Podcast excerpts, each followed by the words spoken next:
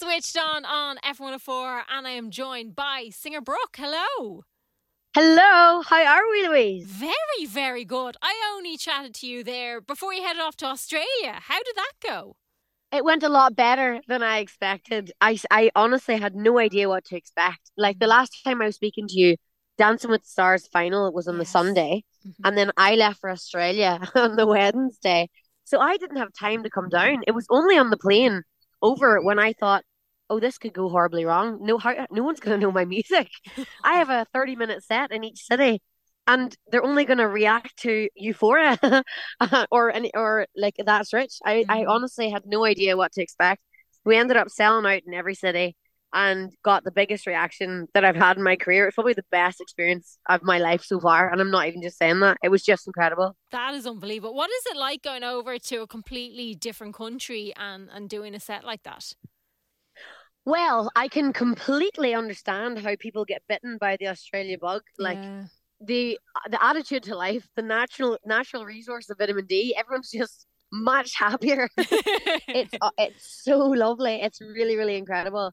I think it was a moment, a big box ticking moment for me, like to go across the world and have people singing even your album tracks, like not even like this other songs that did well on playlisting and stuff, like to actually have songs that I wrote um in 2020 and 2021 like it was just incredible it was really really really incredible And as you said, I was talking to you literally just before the final of Dancing with the Stars. How did that last show feel? How did it go?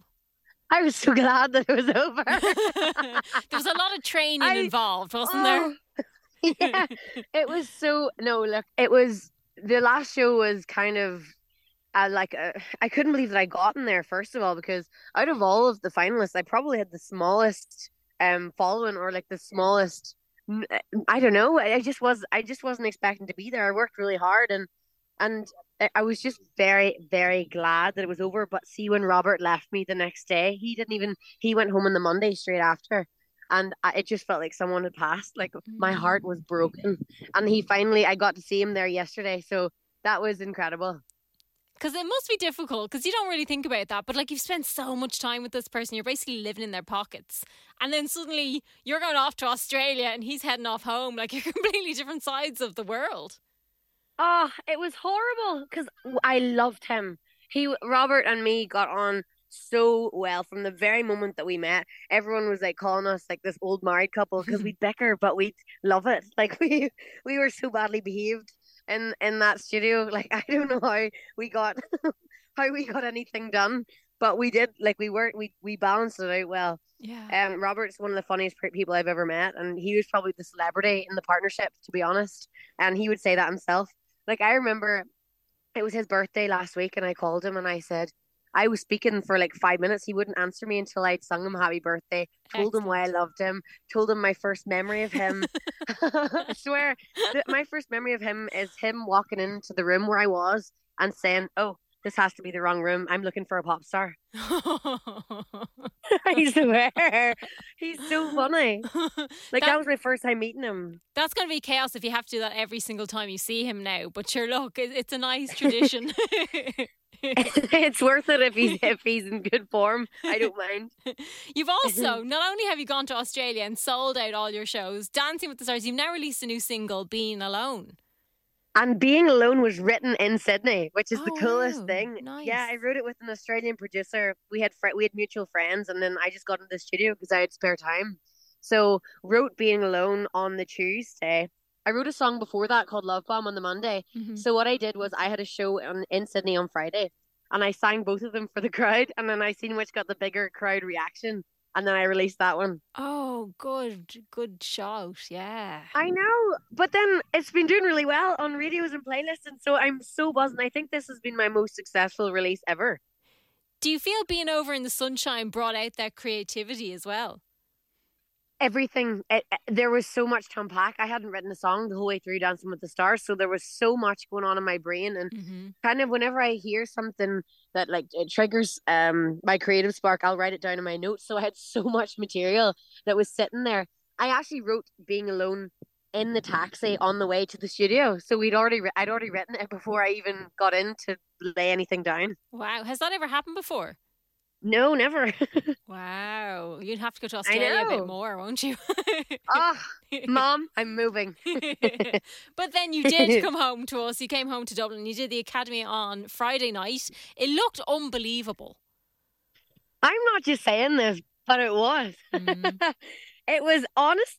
I was so nervous because you always hear, oh, a home crowd is the hardest. And I don't know what was stuck in my head, but I just had this feeling that it wasn't, people weren't going to be um what my usual shows are. My shows are crazy. Like the everyone just kind of it's a safe space. Everyone has all this just there's some crazy energy in the room. And when I came out, I could not hear the first song. I was like, how am I gonna sing?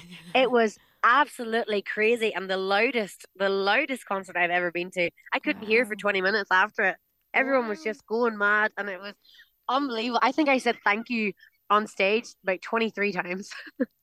I feel though, being you, you probably give it everything from the costumes to the choreography. I'd say like a lot of work goes into it. Yeah, we worked on that show for three months for one night. Yeah, a lot. We put we threw everything except the kitchen, or is it what's the saying with the kitchen sink or without it? I don't Everything know. But we threw the kitchen kitchen sink in there sink, too. yeah. But um, that was we included did. too. We yeah, it was there too. So I had Adam Fogarty and Paul Terrell, my dancers. I learned in Australia that the the boy dancers just brought a different energy, and I loved Mhm. that. And I loved my girls too, and they were there. So all my dancers were there, like everyone that I've worked with before, and my friends. And it was just really cool to see people. Like I'd brought my singing teacher from from secondary school.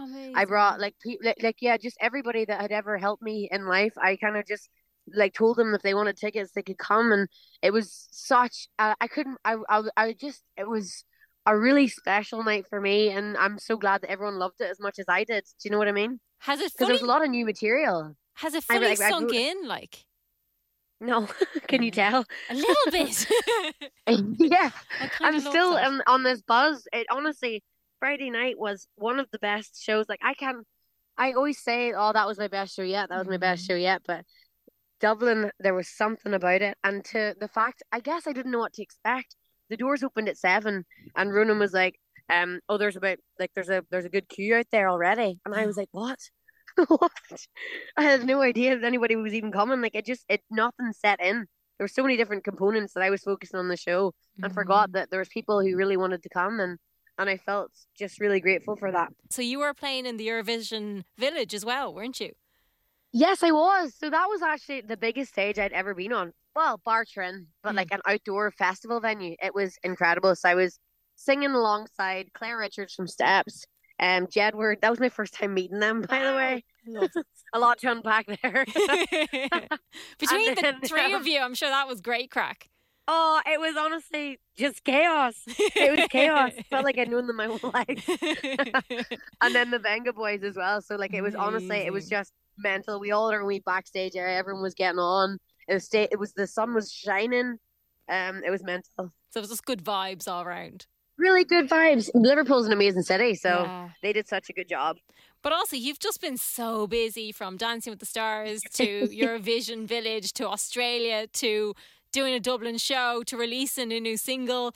Have you any holidays planned?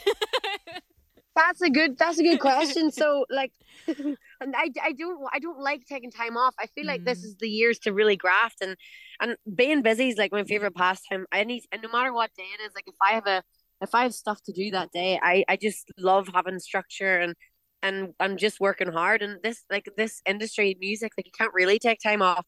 But my sister's hen party's in Ibiza, and I'm dreading it. That's going to be fun. I think so. I think so. And we also must mention that you're a cover girl now. Oh my goodness. It's so weird. It's so weird. For anyone that doesn't know, I am the cover of this month's issue of Stellar magazine. If you haven't bought it, go get it. Absolutely. I haven't read the article yet, so I'm definitely going to go and pick up one for myself. But Brooke, my goodness, Well, at least sold two because I've got one as well. excellent. That's all you need. Perfect. I know people will go and pick it up. But the new single, Being Alone, is out now. People need to check it out. They can also go over to your social medias at Brooke Scullion and check out everything that you're up to because you're super busy. There's a lot of fun stuff in there. Amazing. Brooke, thank you so much again for chatting. No problem at all.